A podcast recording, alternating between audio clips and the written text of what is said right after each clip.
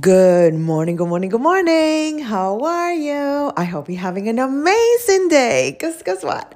I am.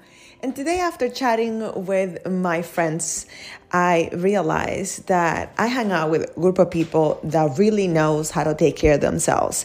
And we were patting ourselves in the back, because sometimes when we grow up, we assume that all we have to do is take care of others, and we forget of ourselves.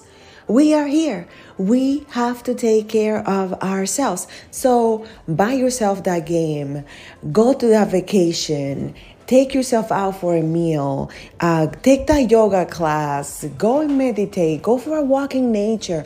Do the things that make your soul sing. Because when you are giving from a full cup, when you're showing up, when you are rested, when you're well taken care of, you can better help others because you are not depleted. You are not coming from a place of, I cannot do, I can barely be here. No, you're coming from a place of, oh my God, life is good. I'm rested. I'm well fed. I'm excited about life. Let me help other people.